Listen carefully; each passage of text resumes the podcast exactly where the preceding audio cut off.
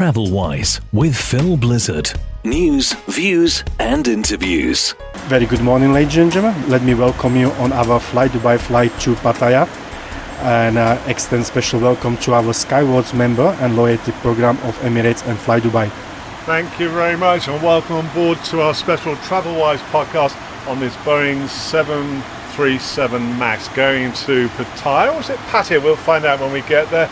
A brand new service from uh, Fly Dubai across to the land of smiles, and uh, we're going to be giving you some ideas of what to do in Pattaya. Also, Pattaya is a good gateway to Bangkok. It's only about one hour away, so we'll be exploring that.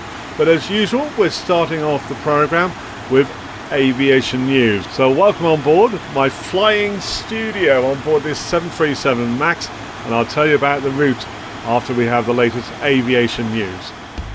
TravelWise aviation news. Aviation news and some news which has come in since the recording of our last uh, podcast featuring aviation news.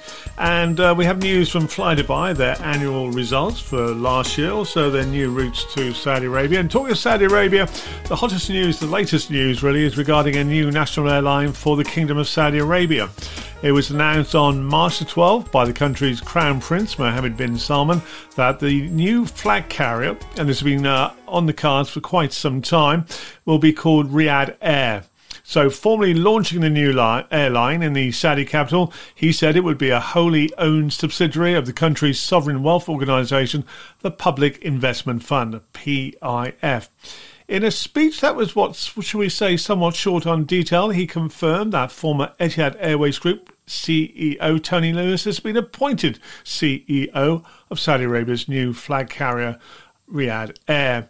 The announcement made no real details, really. I mean, what we want to know really is going to be sort of the timescale for establishing the new uh, airline, uh, some idea of the routes uh, they will be uh, focusing on, and also details of, as they say, equipment, well, details of the aircraft they will be using. So we await that. But we can say that um, the new airline for uh, Saudi Arabia, the new flag carrier, will be named Riyadh Air. As for their current, their existing flag carrier, Saudia, nothing was mentioned how they will fit into, what should we say, the country's changing aviation landscape.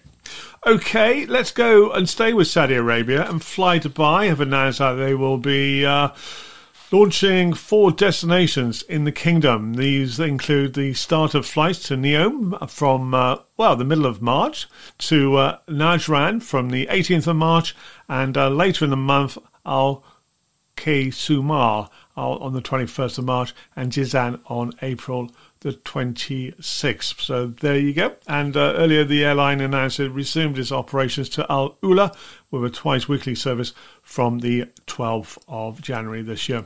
Right, staying with Fly Dubai, uh, on the first of March, and this was slightly after the recording of our previous aviation news.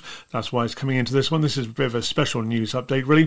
Dubai uh, carrier Fly Dubai announced annual results for the year ending the thirty-first of December twenty twenty-two, and I guess they're very happy with what they announced on that date. So they, uh, well, reported a historic profit of one point two billion dirhams. That's a whopping three hundred twenty-seven million US dollars, an increase of, and this is very impressive, forty-three percent compared to the previous year, twenty twenty-one. So really reflecting the carrier's strong business model built on cost efficiency and agility. Um, so they carried, let's, let's have a look, they carried ten point six million passengers in twenty twenty-two, an increase of eighty-nine percent compared to twenty twenty-one. Well, yeah, there was a bit of a build-up back after COVID in twenty uh, uh, in, in that previous year, twenty twenty-one. So ten point six million passengers during the year of twenty twenty-two. These are the results for uh, uh end of uh, the year, December the thirty-first. Uh, the airline took delivery of seventeen new aircraft, a record number of deliveries received in one year, and it hired uh, one thousand three hundred yeah, employees, the biggest recruitment drive in any year. And of course, yeah, coming back after, bouncing back after the COVID uh, Uh, years. So, um, what else? Network expansion. Well, the airline launched sixteen routes, ended the year with a network of one hundred fourteen. And uh, they also saw increased demand on its what somewhat popular seasonal summer routes, including uh, Kutami, Bodrum in uh, Turkey, Dubrovnik, Izmir, Mykonos in Greece, Santorini also in Greece, Tivat and Trabzon. So there you go. Uh, another little bit of interesting fact and information from the announcement of Fly Dubai.